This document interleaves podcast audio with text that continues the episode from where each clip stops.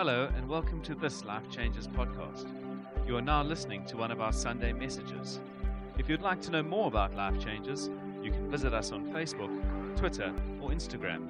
Now lean in and enjoy. We're going to be um, looking at the topic of the sovereignty of God this morning, um, which is a huge topic. Is that how you spell it? Can we try again? Is that how you spell it? Can we try again? Is that it? again? Is that it? Is that it? I can't remember now. I'm confused. the reason I did this, it doesn't matter how many times I write this word down, I spell it wrong. And then get this do you know what? Your spell check doesn't know the word sovereignty. So even when you get it right, it underlines it as if it's wrong. But this is a word that the church really does need to know the sovereignty of God. So we're going to look at that this morning. Um, when my wife and I first started trying for kids, we naively assumed that it would be instant, okay? That it would just happen. And after eight months of trying very hard, the novelty of coming home to your wife wanting to tear your clothes off you just wore off. Oh, uh, actually, that's not true. It didn't, okay? It didn't. Almost, okay? Almost wore off. But, but seriously, um, after nine months of trying, you start to think, will we ever have biological children? Should we adopt? Will we adopt? God, does God want us to adopt? And it was quite a, quite a, a a difficult beginning, but in month nine, thank God, we fell pregnant. Um, I say we, it was actually Nikki, but I had a lead role, so we say we, you know, it's just nice. And uh, we were unbelievably grateful to God. Of course, He always was in control. But my little sister had a different story. Her and I are very close, and her and her husband had already been trying for five years to fall pregnant when we fell pregnant with our third. And I'll never forget how hard it was for me to phone her and tell her, Tracy, we're pregnant. Nick and I are pregnant again. Because we had this joyful thing we wanted to bring, but the challenge of a sister I was very close to is going through this struggle and treatments and all kinds of things. And thank God, after six years of trying, they eventually fell pregnant. And of course, everyone was excited and very grateful to God because He always was in control. And when they looked back, they would say they could never question His faithfulness and His goodness. Isaiah 46, verse 9 says this I am God, and there is no other. I am God, and there is none like me, declaring the end from the beginning, and from ancient times things not yet done, saying, my counsel shall stand, and I will accomplish all my purpose. The sovereignty of God, guys, is an absolutely huge doctrine. At its most basic, it says that God is the supreme authority over all things. He's the king with a capital king of all kings with a small k, and nothing which surprises us, like not being able to fall pregnant, surprises him. Nothing which worries us, like maybe not being out of work, worries him. And nothing which rocks our world, even things that are harder and tougher than that, rock his world. So we're going to look at the sovereignty of God this morning. And I just want to pray for God to help me and for the Holy Spirit to come and work this into our hearts. Father God, we're just so grateful to you for your word teaches us, guides us, leads us in truth.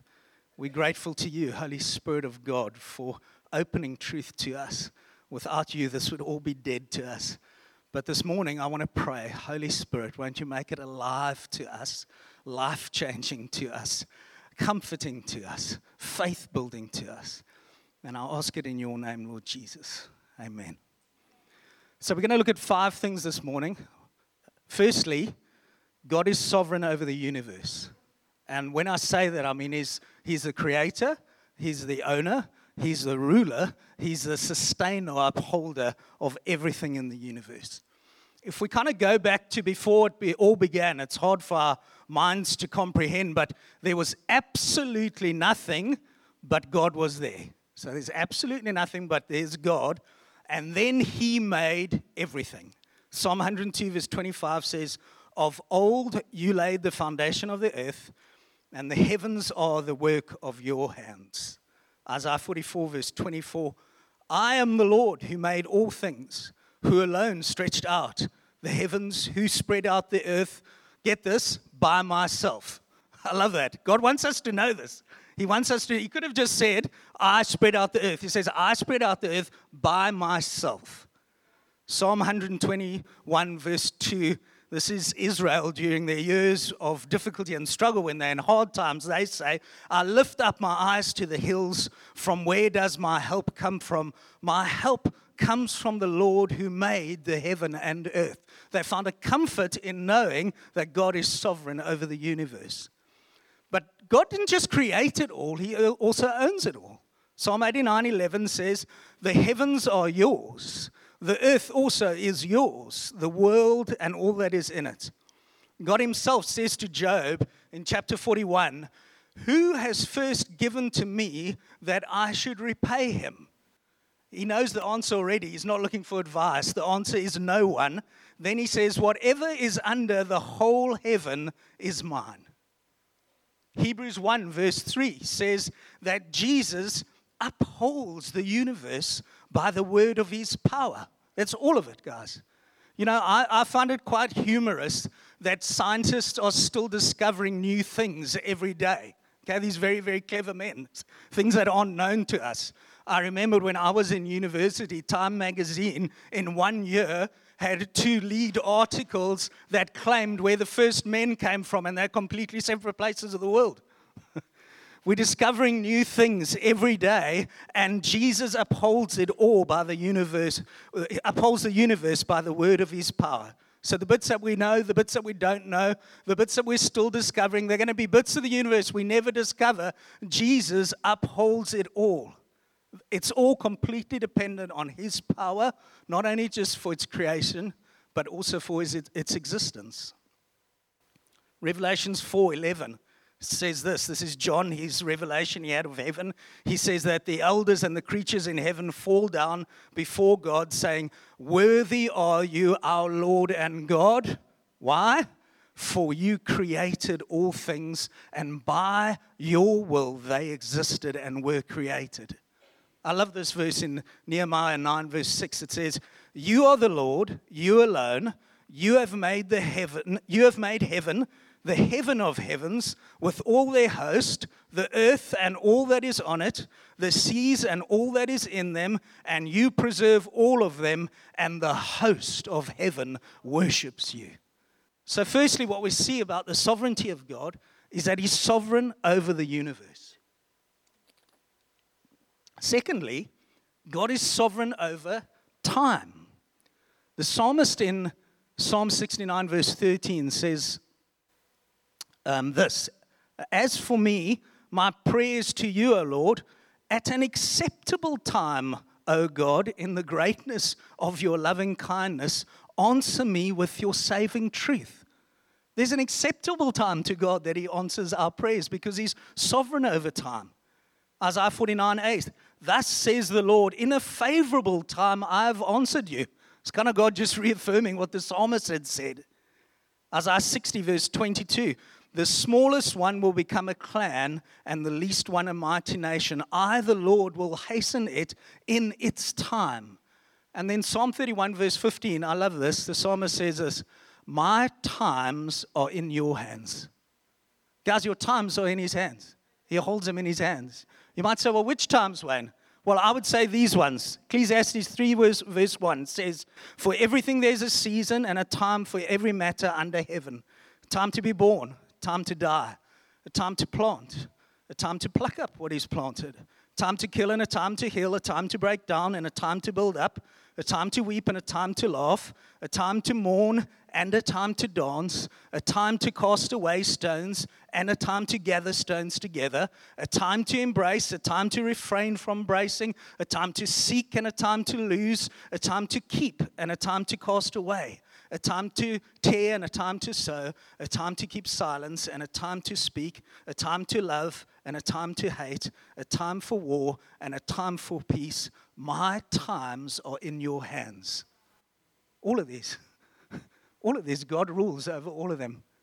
Whatever time or stage of life you're in, whether it's a time of struggling to fall pregnant or falling pregnant or having children, whether it's a time of unemployment or employment or promotion, whatever time you're in, my times are in your hands, Lord. God is sovereign over all time. It's not that he wakes up in the morning and it's a surprise to him. Oh, I didn't know that John was unemployed. No, not at all. Our times are in his hands. Thirdly, not only are times in, our, in his hands, but God is the ultimate cause of everything.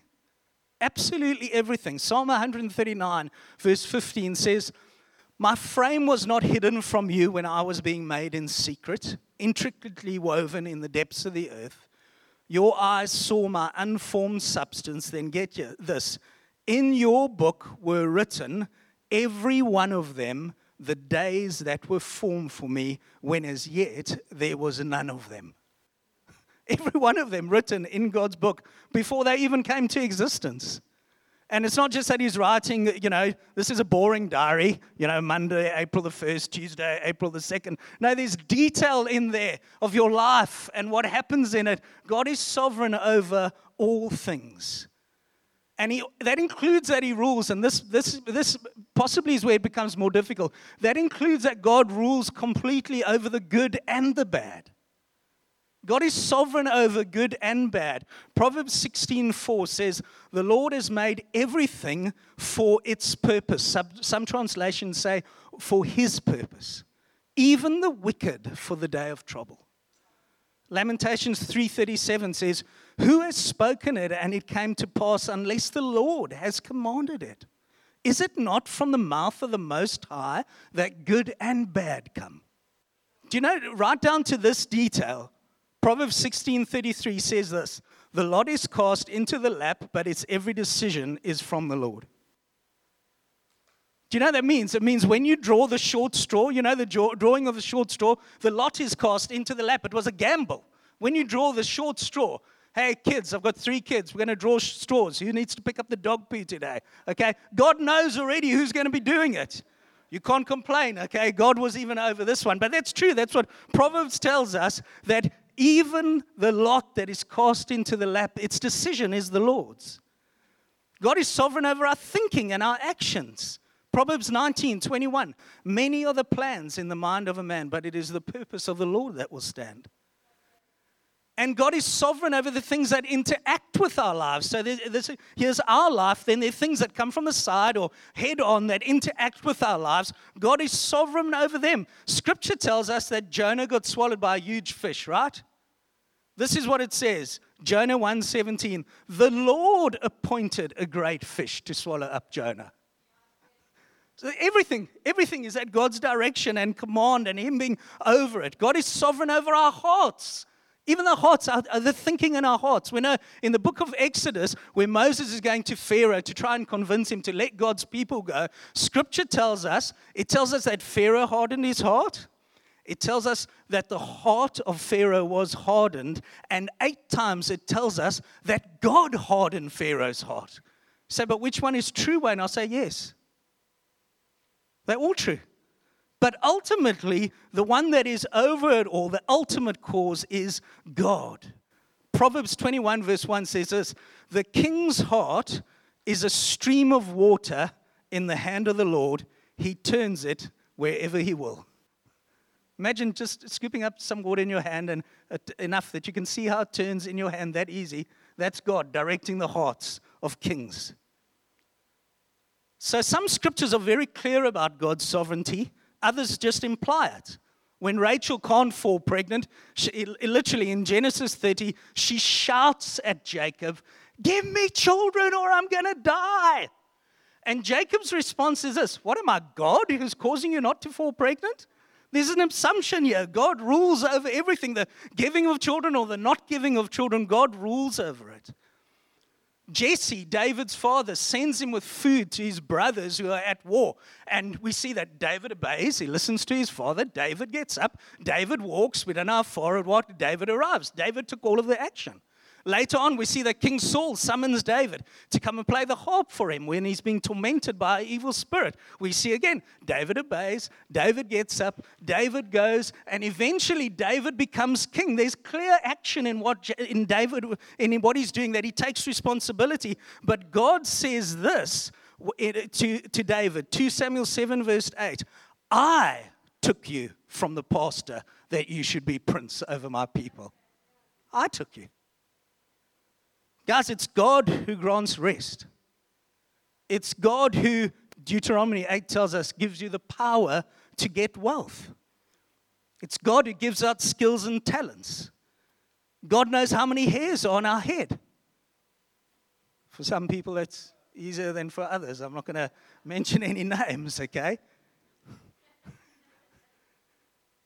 You might have studied hard, yes. You might have got a bursary. You might have worked long, hard hours for your success, but absolutely not without God ruling over it and granting it to you. I'd say, who ultimately is orchestrating your life? I've got good news for you. It's not Big Brother.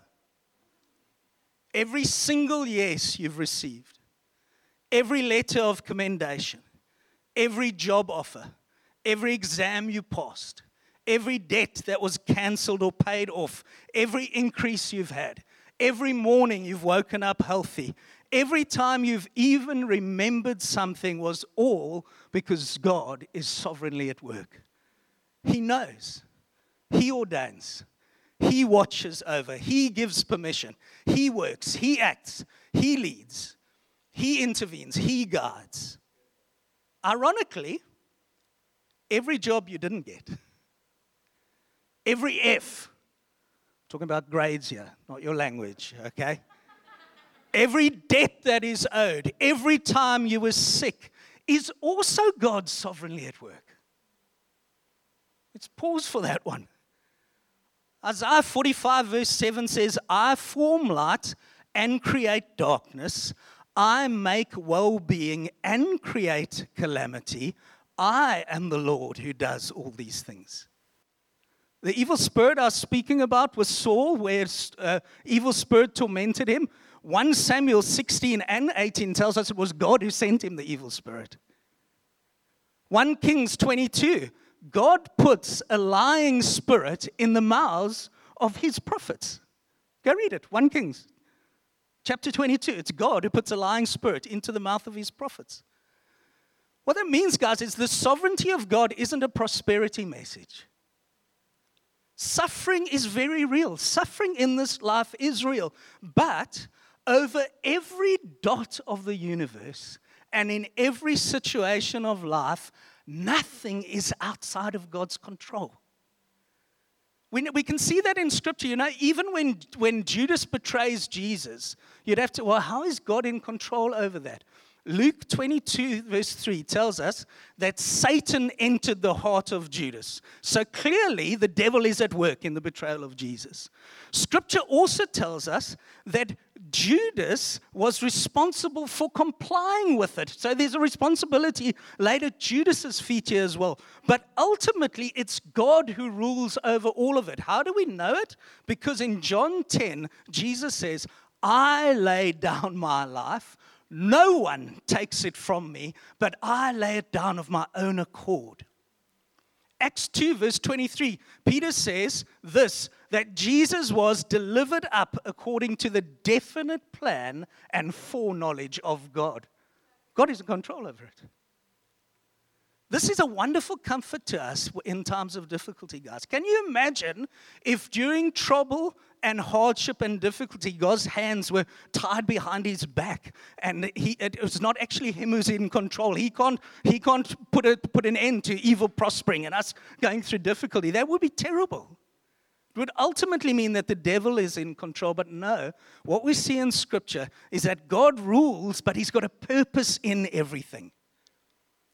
In John verse 9, Jesus is asked this question of a blind man Rabbi, tell us, who sinned? Was it this man or his parents that he was born blind? So you'll notice that their question, and often our questions, fixate on understanding the reason behind things. The answer Jesus gives focuses on the purpose. Jesus says, It was not that this man sinned that is blind. It isn't that his parents sinned that is blind, but it's that the works of God might be displayed. What this shows is that God rules over difficulty and challenge for a purpose. And that brings me to the next thing we're going to look at in the sovereignty of God.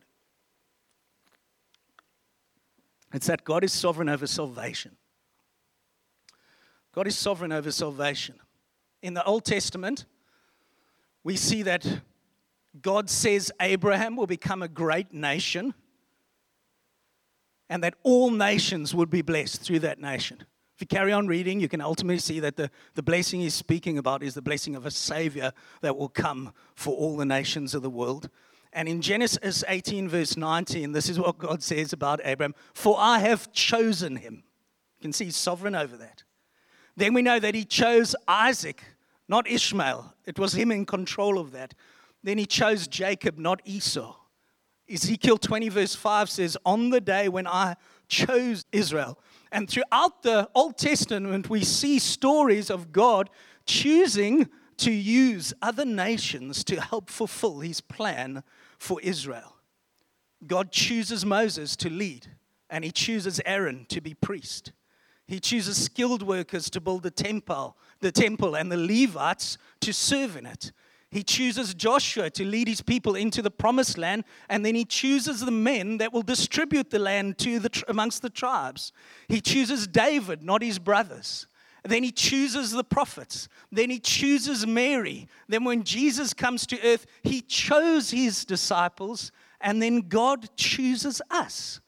In Ephesians 1, verse 1, it says, In him we have obtained an inheritance, having been predestined according to the purpose of him who works all things according to the counsel of his will.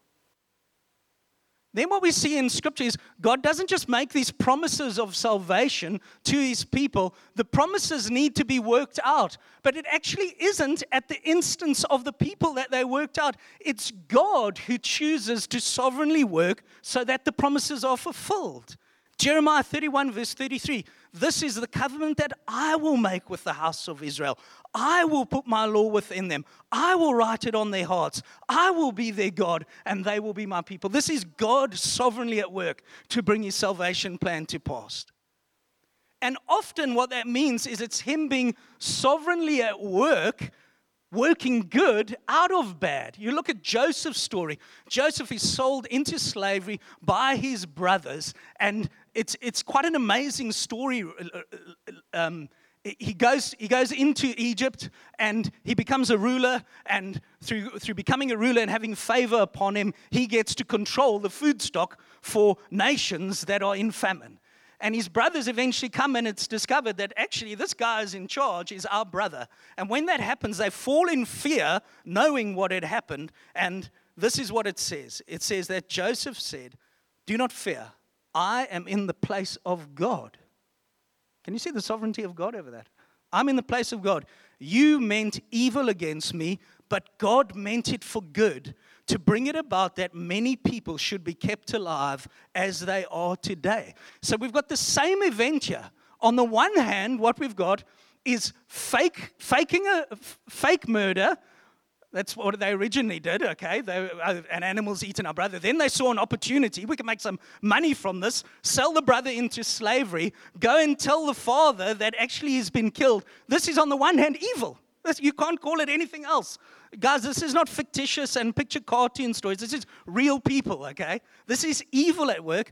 But on the other hand, what we see is God preserving a family to keep his plan of a multitude coming from Abraham. And without Joseph being sold into slavery, there'd be no Jesus. God is sovereign over his salvation plan. When God appeared to Abraham and Sarah and promised Abraham and Sarah's son. They were very, very old. Like I think they were like nearly 100. And so Sarah laughs. I think many of you ladies, if you're reaching 70 or 80, if someone told you you're going to be pregnant, you would also laugh, okay? I think it's a natural reaction from Sarah. She laughs at it. But this is what God says God says, Is anything too hard for the Lord? That's his response. Hey, I'm sovereign over this. Then an angel of God visits Mary, mother of Jesus. She says, How on earth, how on earth am I going to be pregnant when I've been a good girl? And the answer is this again, nothing will be impossible with God. That's what the angel of the Lord says to her.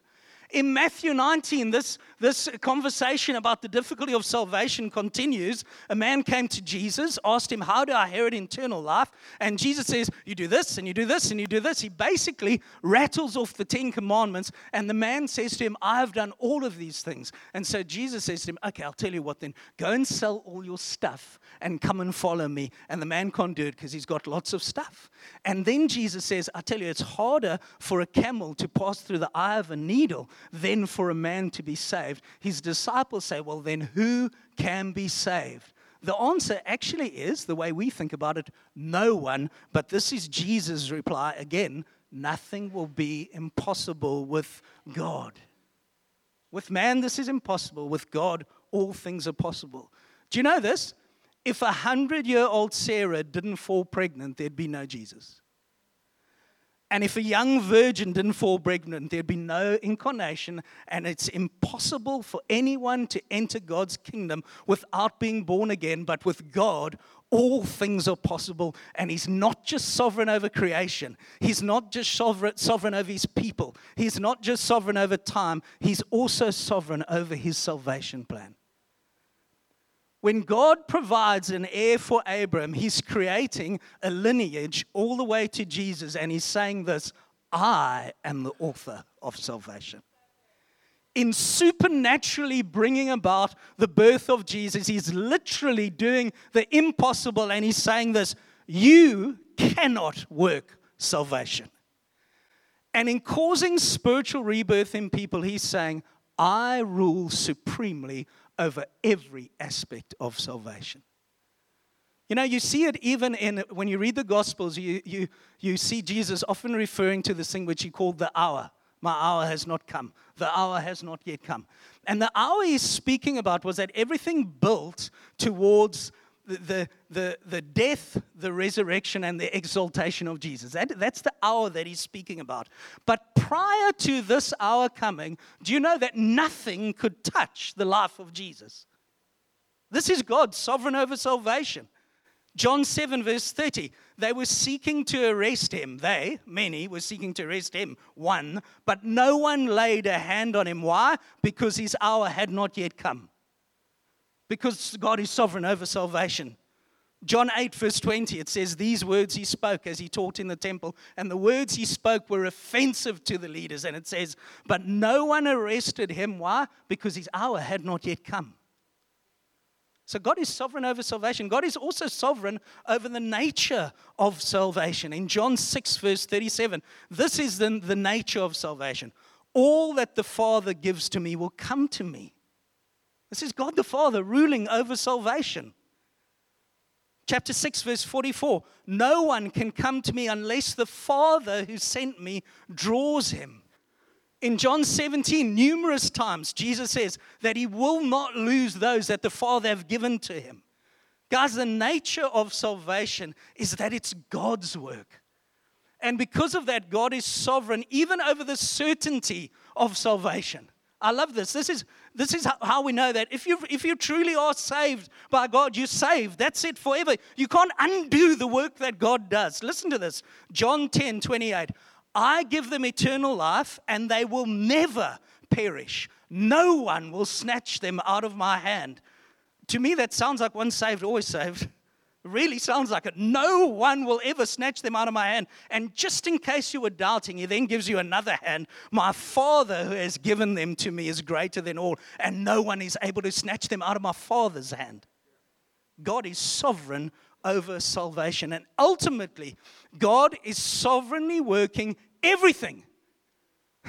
The creation of the universe, the history of mankind going forward, God ultimately is working everything towards this the virgin birth,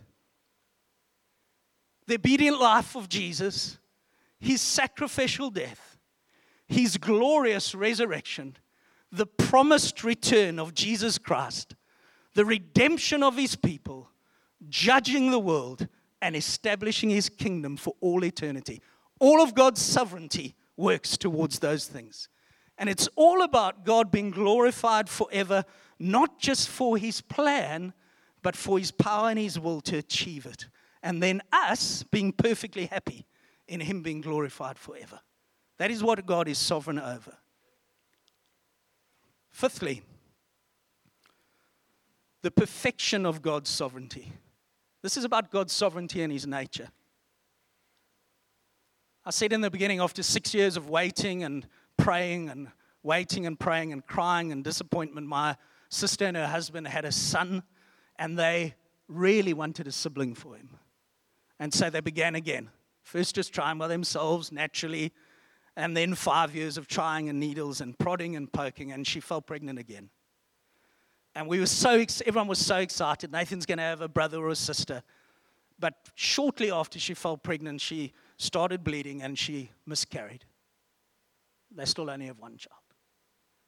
And I'll never forget, very shortly after that, standing next to her church one evening, her hands lifted high, tears running down her cheeks as she sang, You give and take away, you give and take away. My heart will choose to say, Lord, blessed be your name. I'll never ever forget that. We never, we never spoke about it, but I suspect that her tears were saying, We're not trying anymore, Lord. We said this would be it. But her heart was saying, I know what you're like, and I'm going to continue trusting you. And this fourth point about the perfection of God's sovereignty is very important because this is where the rubber hits the road. We've got to know the God that we call to trust in. We've got to know about his nature to be able to trust in his sovereignty. So I'm just going to look at four things very quickly and then we're going to finish. Firstly, God is all powerful. You, when, when you're called to trust in the sovereignty of God, you've been called to trust in a God that is all powerful. Last week at Newlands, the Proteas were chasing a fairly easy ODI win at Newlands when, poof, the lights went out literally, the floodlights went out. Apparently, it was sponsored by a company called Eskom. Okay? Very, very embarrassing. For, forget hosting the World Cup cricket again. Okay? This doesn't do much for your bid. And everyone was powerless. Everyone was powerless to do anything about it. But I'll tell you this God never has power issues. We have to rely on Eskom and solar energy and power banks, but God is his own power bank in everything he ever does.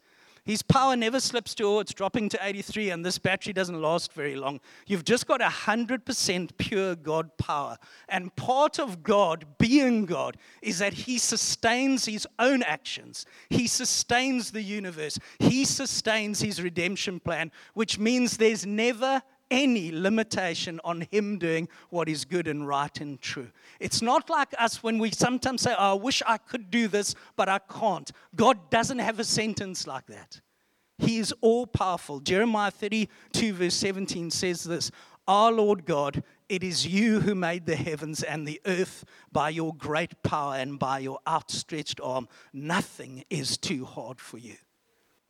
So, the power of a 100 year old lady to fall pregnant and the power of a 14 year old virgin to fall pregnant isn't dependent on how God created biology to work. Instead, it's dependent on the one who created biology. God is the source. And so, what we find is that Sarah falls pregnant and Mary falls pregnant, and here comes Jesus just as promised. Why? Because the power to fulfill the promise is Him. You know, if you, if you invest in a guaranteed investment, so we're going to guarantee you, you're going to get all your money back at the end, and then someone say, and plus 5%, we're going to guarantee it. The most important question to ask is this who underwrites the guarantee? Who's giving this guarantee? Because if you read at the bottom, well, it's the, it's the Reserve Bank of Zimbabwe. No offense if you're from Zimbabwe, yeah? But you think, actually, I'm not that sure that I will get my money back over here. If it's Lloyd's of London, different story. Hey, maybe I'm a bit more sure over here. Just want to say, whenever there's a promise or anything said by God, it is not the Reserve Bank of Zim who's underwriting the guarantee, it's God Himself. So, firstly, God is all powerful. Secondly, God is everywhere. God is everywhere. You know, I bet it was great when you were Springbok to have Bakkies Botha on your team. But when Bakkies Botha is lying under a heap of men 50 meters away, and you're under a huge up and under with three men chasing you down, Bakkies Botha is of absolutely no use to you. It's like having Hulk on your side, but he's in a different room. Hulk only can help you when he's there. God is never limited by space or matter. He's in your room. He's in your room. He's in your room. He's in your room. He's in your room. We've got to believe this. When you believe in the sovereignty of God, God is everywhere. Psalm 139, verse 7 says, Is there any place I can go to avoid your spirit? This is a message translation to be out of your sight. If I climb the sky, you're there. If I go underground, you're there. If I flew on morning's wings to the far western horizon, you would find me in a minute. You're already there waiting. It's wonderful. Thirdly, about the perfection of God's sovereignty is that He's all knowing. He's all knowing. He's never unsure. He never needs to make a guess when He makes the decisions. None of his decisions are ever like a teenage girl trying to decide what to wear on Civvies Day. Okay, this one, this one. No, it's not like this. God never has a dilemma. He always knows the right thing to do, He knows the right timing to do it, He knows the right place to do it. God is all knowing. And finally, God is good all the time and in all things.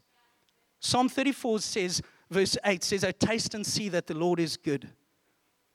God is good all the time. And what his goodness is about is this is that at the very the very nature of God is that he's perfect love. He is perfect love. And he is holiness. And his sovereignty is always an expression of his goodness and his love and his holiness. Do you know why? Because he cannot separate his actions from his nature. So, him being sovereign means that it always is about goodness and love and perfection. Psalm 115, verse 3 tells us that God is in heaven, He does whatever He pleases. It's 100% true. But praise God, He's only pleased by that which is true to His nature. And so He rules perfectly. What that means is basically we have a God who is perfect in all He does, all He thinks, all He says, in all of His timing, all the time. That's it. We have a God who's perfect in all that He says, all that He does, all that He thinks, all of the time, every time. And so, our understanding of sovereignty, and it has to be a spiritual understanding, our understanding of sovereignty as it grows must result in humility, turning from sin, and worship. It never results in us saying, oh, well, then whatever will be, will be. I want to close with this one thing, which I find has helped me through the years, and I believe it. There's a scripture in Deuteronomy 29, verse 29, that says this the secret things belong to the Lord our God, but the things that are revealed belong to us and to our children forever. Basically, what that means is God has revealed more than enough to us to know that He can be fully trusted to perfectly rule over all things. And we can dig deeper into believing all He says about Himself so that when we don't understand the death of a loved one, and it will happen, and when we don't understand not being able to fall pregnant, and it will happen, and when we don't understand facing cancer, and it will happen, we can honestly say, God, the secret things belong to you, and I'm okay with that because you've revealed what you've revealed about yourself is bigger than my questions. Matt Redman has a song that says, You are God in heaven, and here am I on earth, so I let my words be few. And I think some, sometimes, wonderfully, as we understand the nature of God and His sovereignty, we can increasingly let our words be few. And we let our words be few, not out of fearful obedience, saying, Yes, Master, no, Master, I won't question that. We let our words be few out of a heart of trusting the sovereignty of God and trusting the nature of God. Now, you might say, So what, Wayne? What are we supposed to do with this? With what you've told us this morning, what are we supposed to do? You could have multiple application points, but I've only got one for today, and it's from Proverbs 3, verse 5. Trust in the Lord with all your heart. Trust in the Lord with all your heart and lean not on your own understanding. This is my application point, people. Trust God. Trust Him. Trust Him in everything. Sometimes we're better at worrying than we are trusting. I reckon some of you probably have longer worry lists than you have prayer lists. But what we actually have to do is we've got to deliberately dig into the truth of who God is and his promises and trust him. This is where we start. We start with trusting him for forgiveness and salvation. That's the starting point. Jesus, I've sinned. There's no way apart from you. I'm going to trust you for forgiveness and salvation. Trust him with your children. Trust him with your future. Trust him with your finances. Trust him with your spouse.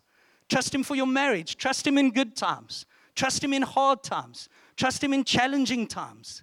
Trust Him in the glorious sunshine of God's blessing and favor on your life. Trust Him in the valley of the shadow of death. Trust Him now.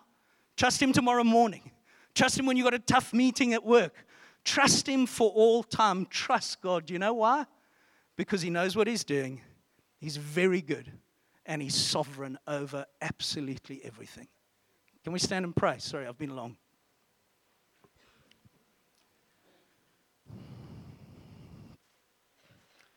If you want to, you can just lift your hands to Him. And I just want you to say in your heart, I trust you, Lord.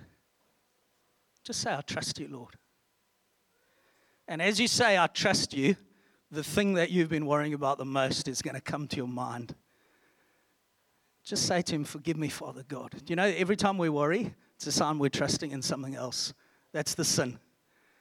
Just say, Forgive me, Lord. Forgive me for not trusting your promises. Forgive me for not trusting your love. Forgive me for not trusting your perfection. And then say, I choose to trust you now, Jesus. I choose to trust the provision of your Son, Jesus. I choose to trust his death for me and my sin. I choose to trust that I'm forgiven. I choose to trust that he rose on the third day, victorious over sin and death. I choose to trust that I'm now a new creation. The old man has been put to death. I choose to trust you. And Father God, we just want to say this morning we do. We trust you. Lord, we want to we want to echo that, that cry of that man in Scripture. It says, I believe, but help my unbelief. And we thank you that there's grace even for that. But we pray, Lord God, we pray for a greater revelation of who you are, that we would trust you more. And we ask it in your name, Lord Jesus. We ask it in your name, Lord Jesus.